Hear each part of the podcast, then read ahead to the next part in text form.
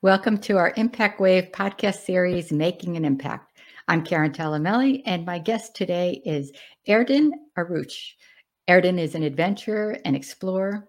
He's the first to complete a solo circumnavigation of the world by human power, the first to row three oceans, the Atlantic, Pacific, and Indian, holds 17 Guinness World Records, received the 2013 Citation of Merit from the prestigious Explorers Club and is one of the 2013 Adventures of the Year by the Outside Magazine.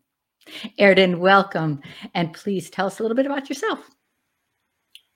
Well, thank you. Uh, you have done a wonderful summary of an introduction about me. I am an outdoor athlete, a former engineer, um, still active, trying to set new records. yeah, totally uh, enamored with the life on the ocean, solo challenges, human power challenges, and uh, trying to do good in the world by serving an educational mission as I do all of these.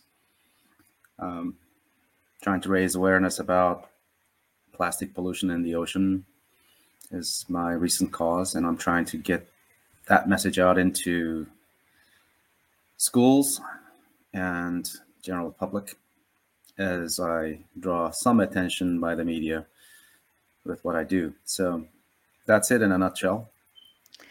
Yeah, well, it's pretty impressive all, all, all you do as an adventure, but also the causes. And, um, you know, I noticed you are one of the leading ocean rowers in the world. But you did not start out to be an explorer. As you mentioned, you, hold degrees in engineering and an MBA. So, how did you come to be this leading adventurer? I was physically active for a long time, starting at age 11 when my father took me up my first mountain climb. I considered myself a mountaineer.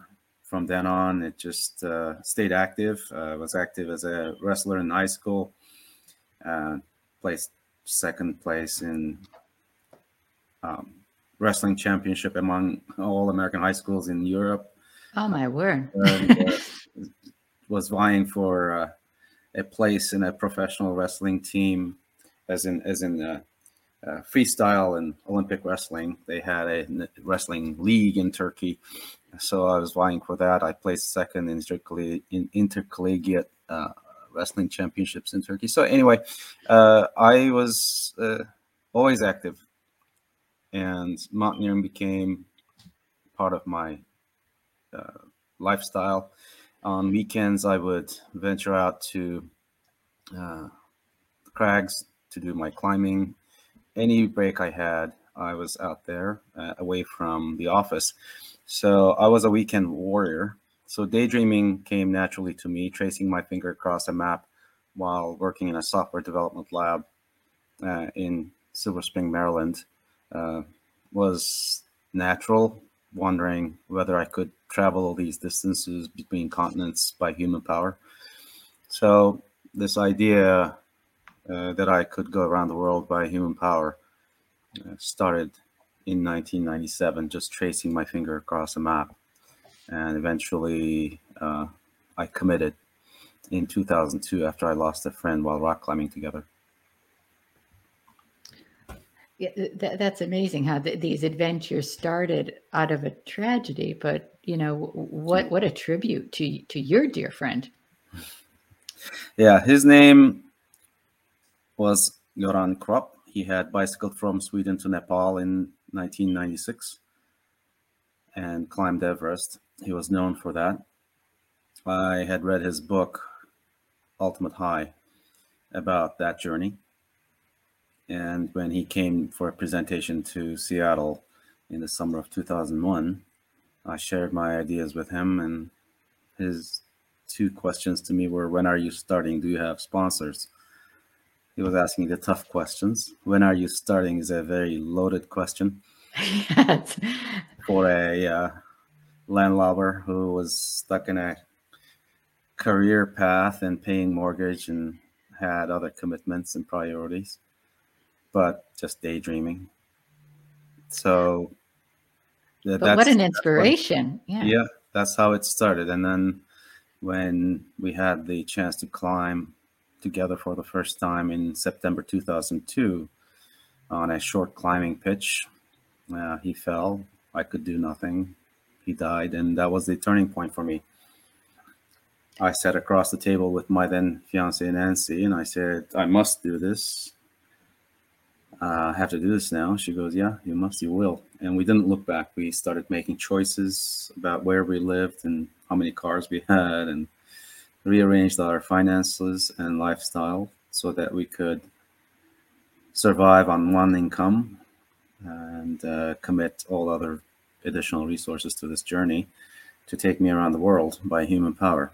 So, now that is an inspiration. I mean, so often you could go into despair, and you know, you, you made a, a tribute and and just hope filled and just endurance. It's wonderful.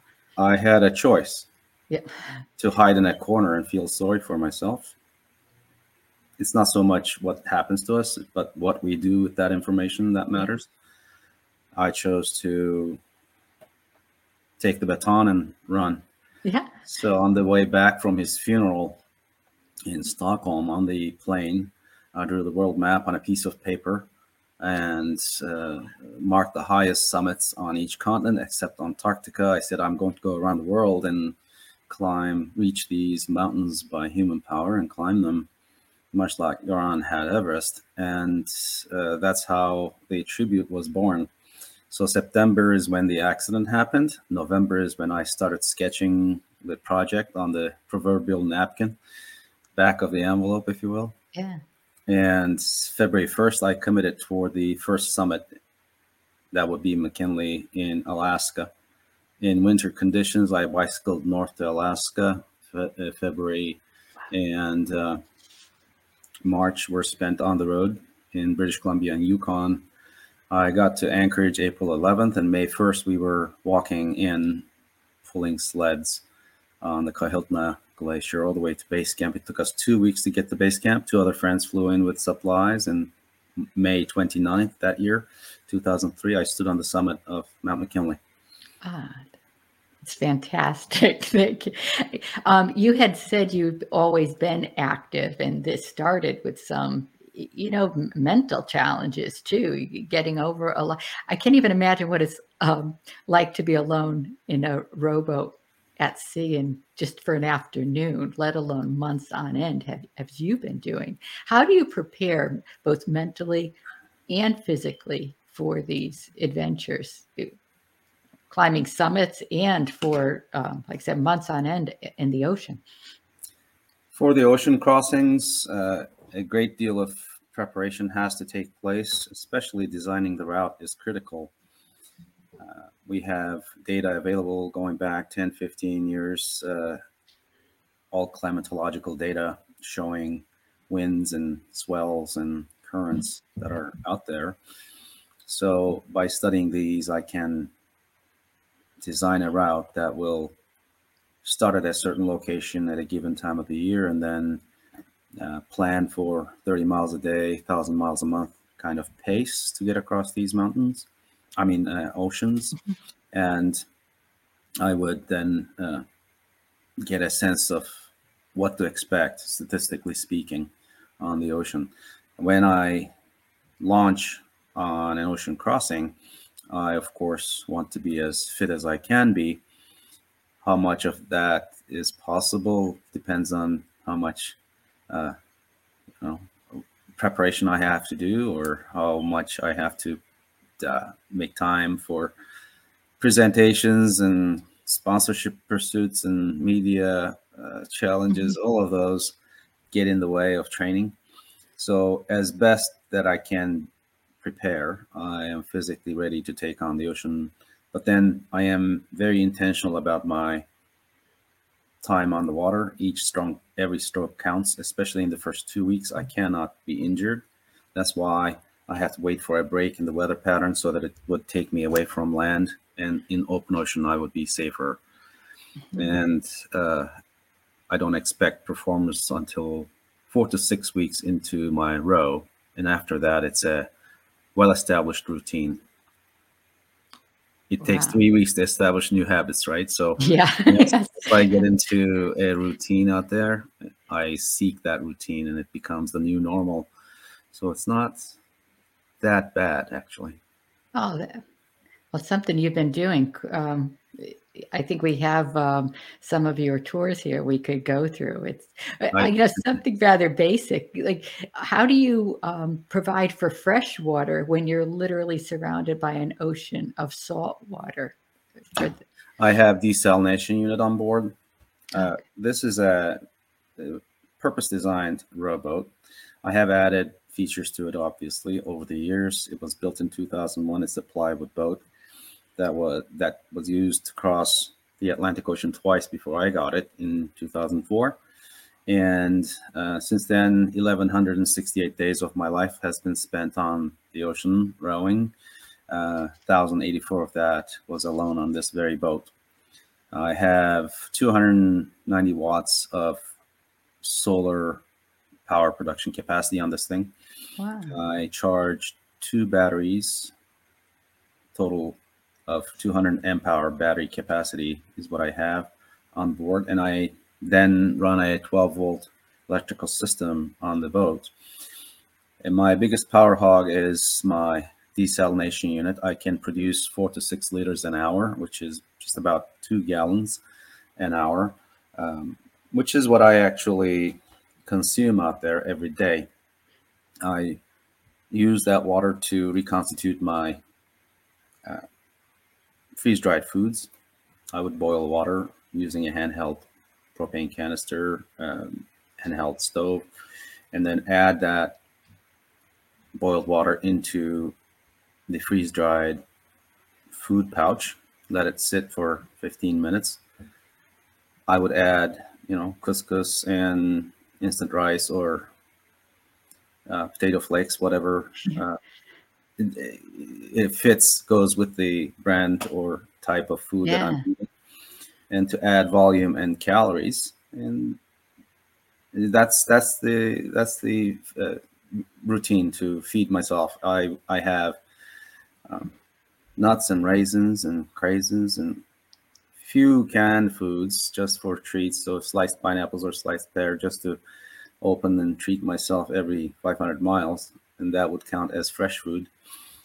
Otherwise, uh, all freeze dried stuff and canned food obviously is heavy. It's got liquid and metal combined, so can't take too many of those. And uh, so the water production is by solar powered batteries using a desalinator. Oh, I use that water to rinse myself and my clothes as well. So maintenance is key to have uh, a healthy skin. I have to be very mindful of uh, exposure. oh my gosh, I would believe yes.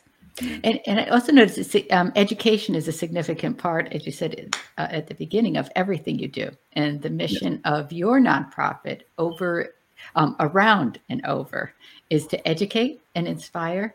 Um, why did you pick um, education as the main pillar of your charity? I wanted to make a difference with my journeys. It should not be a chest beating exercise, I thought. And if I could create value as I go, I would be able to reach and touch these kids early on. When I was in middle school, our teachers brought a black and white television to our uh, in front of our building there and they said watch this and we there we were standing outside watching this tv screen trying to peer into it. And we watched on black and white television the landing of apollo 17 astronauts walking on the moon. And that uh, gave me the thought that i could be an astronaut but they did no follow-up exercises no questions no uh, debates afterwards. And uh, the thought that I could be an astronaut vanished when I later, by myself, concluded that all astronauts were Americans and I was Turkish at the time. And I decided I could not be. So I did not even try. So that's a turning point in a child's life. In with children, we have to show them what's possible and then show them the path. As adults, we have to open doors for them, lead them along, and help them find their potential. I think every child deserves that. And with my educational mission, that's part of what I'm trying to do. I'm trying to expand their horizons while making them aware of all the challenges that they face. And as humanity, we are creating problems for them. We need to solve these problems collectively, and it's going to be in their lap. We're, once we're gone, they're going to be left with all the problems we have created for them. And they need to start thinking about these things and start getting active early in their lives toward solutions. Hopefully, they will take that lesson to heart and become active citizens to make a difference. Yeah, I mean, I, I see you do this just by you're you're living your mission, and just I, what what I just took out of that too is you are going to have challenges, you are going to have bumps in the road, and and how do you respond to those, and the hope, whether it's climbing um, a mountain or or an ocean, but I, I think but your life shows them that anything is possible to just push yourself to to that. And uh, that that's that's inc- incredible and i don't think that you know people hear, hear that enough. And you're living it you know um, well, one thing that i one lesson that i share with children is that what i did is not extraordinary. It is out of the ordinary. It's unusual. And if they set their minds to it they could get it done. So when I started my circumnavigation in 2007, I did not know if I could finish it.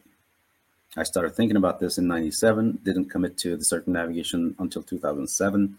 So the, there was a decade of preparation and rumination and scheming, trying yeah. to get the thing off the ground. And eventually, once I started, I had to become the person who could finish it. So by the time I did finish it, I had become the person who had set 15 Guinness World Records and historic firsts, had become the first person to have rode three oceans. So what I tell children is that they should not clip their own wings. They should not say to themselves, I can't do it, it's too difficult, or any other excuse that they may come up with. Even adults do this.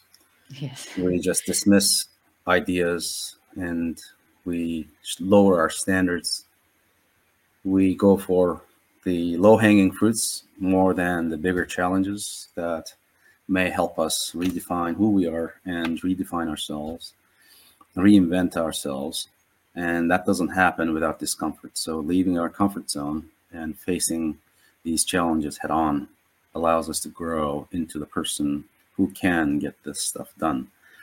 So if we think something is too difficult, like solving the plastic pollution in the ocean or solving the greenhouse gas problem that we have right now, record heat is everywhere around the globe this year, especially, and it has been increasing uh, by leaps and bounds compared mm. to 100 years ago or a decade ago. So uh, these are big issues, big problems that face humanity right now. How do we solve these? So unless we commit and reinvent ourselves and become the people who could get it done, uh, the trivial solution is to give up and do nothing. So often we choose the easy solution. So we have to really reframe how we take on these challenges and accept that yes, we can get it done, but it will take some period of discomfort and commitment to change. I mean, you've made such an impact on on the record books, but it, you know, I think it's your, your larger mission, and and by this education, have um, an impact um, by the effect you have on other people's lives, especially these children, when it comes to um, clean oceans and, and the climate issues. And as you just mentioned, plastic pollution. I think that um, just fairly recently, there's more awareness about plastic pollution than ever before. Um, and being out in the ocean um, as you are. Have you witnessed the the increased pollution and its effect on aquatic life?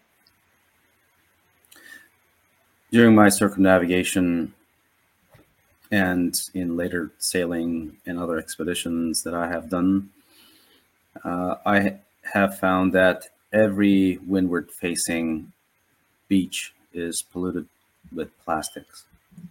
And we think about it, the Northern Hemisphere, the developed nations have more per capita plastic consumption than any other nation or community out there. So we're creating a problem for the rest of the world. And just an inordinate amount of plastic escapes into the ocean. And that's only going to get worse until we rein it in and control this.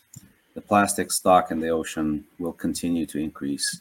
By uh, 2040, the plastic stock in the ocean is going to get up to uh, 650 million metric tons. That's four times what it is today. So the pace of plastic production and the the, the uh,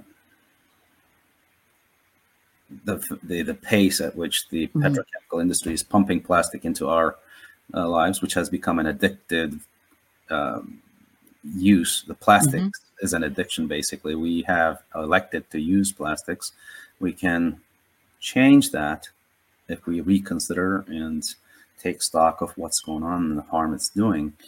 Uh, so the plastic leakage into the ocean is going to get to be 30 million metric tons by uh, same date, 2040. That's three times the pace at which it's going to leak into the ocean. So uh, we have to rein this in. We have to address this. We cannot just let it run amok. Business as usual is not going to work. The, those figures are absolutely staggering. Yes. Just um, seeing it on the beaches is really uh, giving me uh, the solid sense of what is wrong with what we're doing. Uh, these plastics wash on the beaches and then stay there. It just keeps accumulating there. And of course, the same thing is happening in the ocean. We can't, it's such a vast body of water, the ocean, uh, that we can't really get a real sense of what's going on. Much of the plastic sinks, some of it stays just under the water, under the surface. And what we do notice is styrofoam, which floats higher yeah. and it's noticeable. And here and there, I come across styrofoam cup and a plastic bottle just because we leave the lid on it you know it floats higher it's yeah. visible um, but one only has to watch a movie for example uh, if you take a note and, and go see uh, albatross the film.com mm-hmm. and uh, you will see such a tragic story albatross the movie albatross the film uh, just keep that in mind. And you will see the tragedy of how the albatross are impacted with plastic in the ocean. This is just looking at the Midway Atoll and the albatross and their demise, really. Um, their albatross go out, forage for food. What they're supposed to bring back, half digested squid and other food called mm-hmm. bolus. They then re- they regurgitate that to their young. And mm, they do this in pairs, obviously. The one adult stays with the egg and then the young, and then the the other one flies, brings back bolus, feeds the young, and then takes charge of the roost and they take turns. So if the adult comes back and it regurgitates plastic that it has collected, then the young dies because it accumulates in its gut. It can't pass it. And if it can't regurgitate, that adult dies.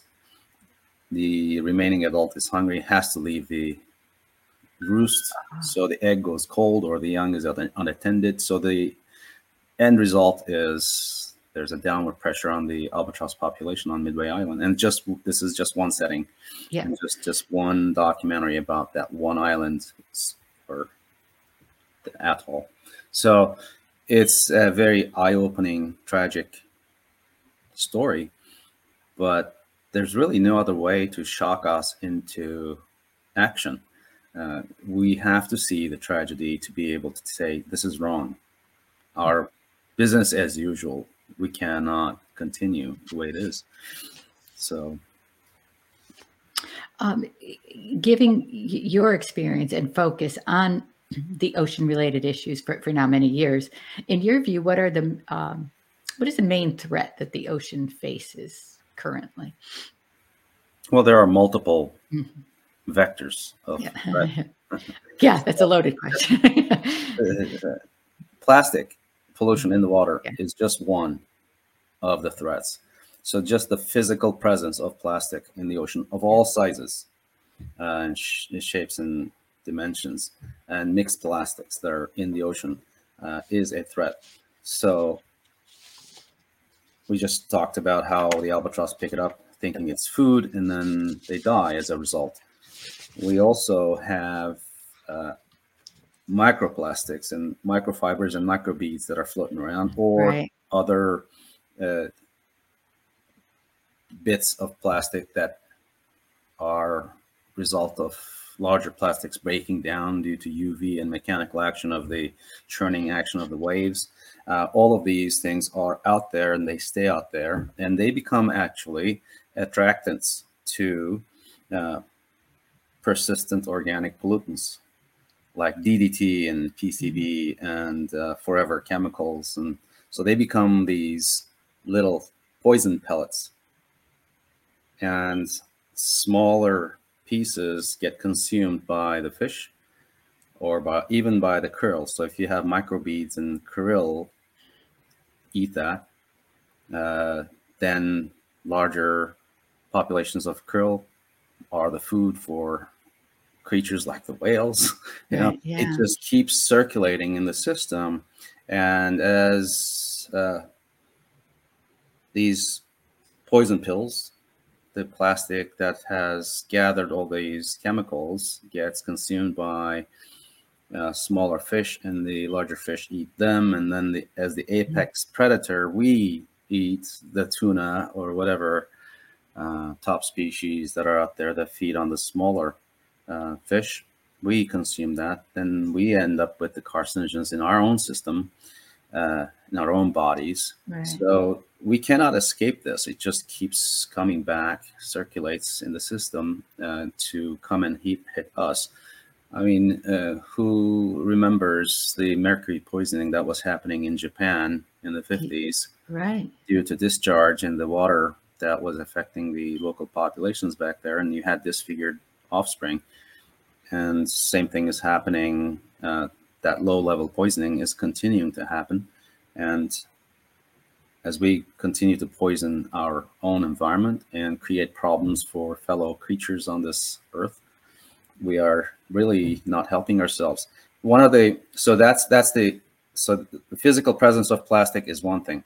The plastics becoming attractants to uh, these chemicals is right. another thing. And then we have ocean acidification going on because of excess carbon dioxide in the atmosphere. We create carbonic acid as it dissolves in the water, and that that as ocean acidification is creating problems for any creature out there that have shells, from corals to shrimp to krill that had that rely on an outer shell. And as the ocean becomes more acidic, they dissolve so ah. when they dissolve, they are no longer available as food to others. So the whole there's mm-hmm. going to be a catastrophic failure of populations of these smaller creatures that are food to others. And right. when that happens, then our oceans will die. And when we have more plastic and more acidic or uh, setting in the yeah. oceans, uh, and we demise, we we serve the demise of all creatures in the water. We are killing the ocean, and in the long run, a dead ocean is really end of life for all of us.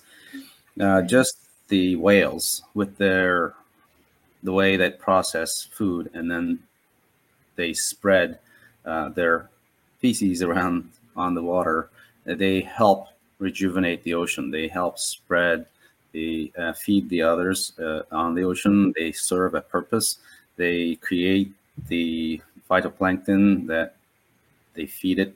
They serve a purpose, and as we impact their the food chain that they rely on, we are actually impacting the ecosystem that surrounds them, and it's just not sustainable. And we need to change our ways.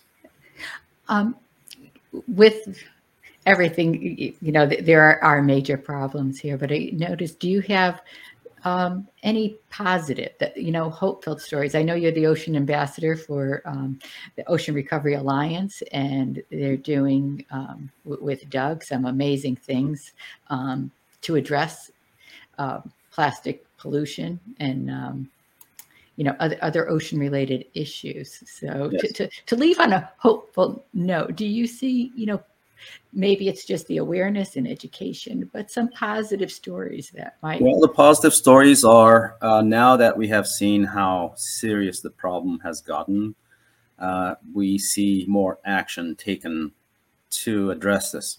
So all stakeholders have to mobilize. It's not just the individuals recycling mm-hmm.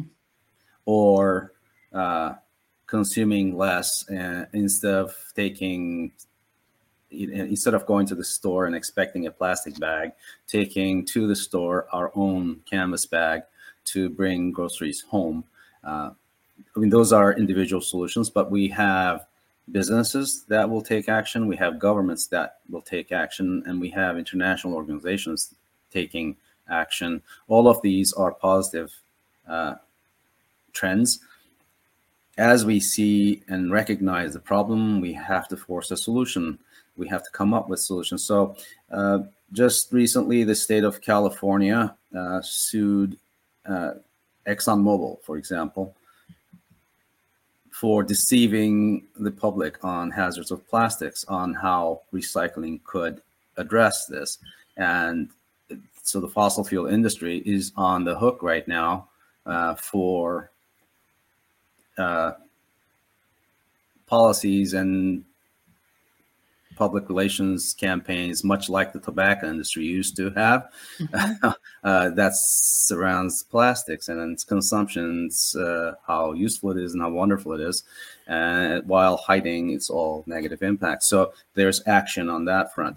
Um, the world's nations got together in Nairobi in February of uh, this year to hammer out a draft resolution to come up with a legally binding instrument that would be signed by all countries and that would serve to reduce plastic pollution. So internationally, there's this drive to create the circular economy around plastics. How do we, if we're going to use this, how do we make sure that we capture it at the back end and then reuse it and recycle it as it was meant to be, not as a show?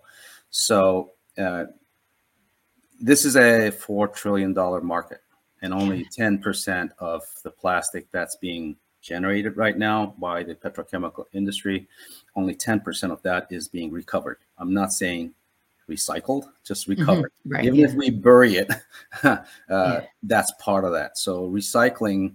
Uh, and making sure that this thing has a circular life cycle where what's been used comes back into uh, production cycle and has and applied to other uses. I mean, uh, there are attempts to make um, this dirty plastic and mixed plastic into aggregate component of cement, uh, for example. There's an attempt in um, Costa Rica right now, Center for Regenerative Design and Collaboration, has uh, come up with a way to generate cement aggregate that can put 10% of this new product called Resin8 into uh, cement production and make bricks out of it and use it in construction. So that's one way to get it out of circulation and lock it in place as a useful product. That's just one example. And there are uh, other ways. Uh, this uh, legally binding instrument that we were talking about that was negotiated in Nairobi is trying to make use of a an economic environmental economic accounting uh, system that was devised in 2012. So what we're trying to do is come up with a uh, way to address the externalities that surround plastic production and consumption. So if we can put into our accounting system the cost of recycling and the cost of cleaning up all this plastic and all the environmental damage that's created by the use of plastic and the production of plastic, not to mention all the greenhouse gases produced in the production and transport of plastics. So all of these things are additional costs that never come into uh, the equation. And once produced, nobody is accountable. So there is no pay to play, if you will. Yeah. Uh, so if we assign costs to all of these and incorporate that into the price of plastics, we could actually make it unaffordable to the consumer, and the consumer may decide that's too expensive. I'm not going to buy it, and that's one way to address it. Yeah. And of course, all these costs have to be turned into uh, better solutions on the production side too, uh, so that they can put better scrubbing systems or whatever is Mhm. necessary to make the system work better. So we are due for a whole rethink of how we produce and consume these things. And I think that's the positive side. So now that we have this threat clearly identified, Right. now we are thinking of ways to address it. Hopefully, it won't be too late before we can get our act together. That's that's great. Thank you for that that insight. And um, I know we're getting you know towards the near of the end of our podcast right here. What's next for you? I recently took my rowboat from California uh, to the Philippines. Uh, I went from Crescent City to Hawaii in 80 days, from Hawaii to Guam in 128 days, and then in another 30 days, I reached the Philippines. So this became the first time that the Pacific Ocean was crossed from North America to Asia, Philippines being an Asian country. What I will do uh, in January uh, is to go back to the Philippines, prepare my rowboat, bicycle from one side of Luzon Island to the northwest corner of Luzon Island, and relaunched from relaunch from there by rowboat toward Vietnam. Now, this is you in arriving in the Philippines after. Yes, this is uh, 24th of March, 2022. I just tied up at Legazpi in the Philippines on Luzon Island. So this is my arrival shot just before I swim to shore. Oh, there was no dock. I had to strip down to my underwear and swim to the remaining 30 feet or so, and uh, then go through all the health department checks, show proof of my vaccination so that they would let me into the country. Uh, and Oh, that's uh, get my get my passport stamped and everything else that was required so that I'd be welcome. And uh, so I will return to the Philippines end of the year. In January, I'll prepare the boats. In February, I will row from Philippines across the South China Sea toward Vietnam. And once I get there, I will carry out the logistics of the rowboat, put it in a container, lock it up, and transition to my bicycle and bicycle to Portugal. So by October 2023, hopefully, if all visas are available on the road along the in, for all the countries on my route, uh, pandemic has become a big headache. So if everybody provides me the visas so I can carry on to Portugal, I will launch from there hopefully by the end of October this year, coming year, and row to Guyana's. I should reach there February 2024. And then I have Aconcagua Mount to go climb as part of my Six Summits project. Oh, that's spectacular.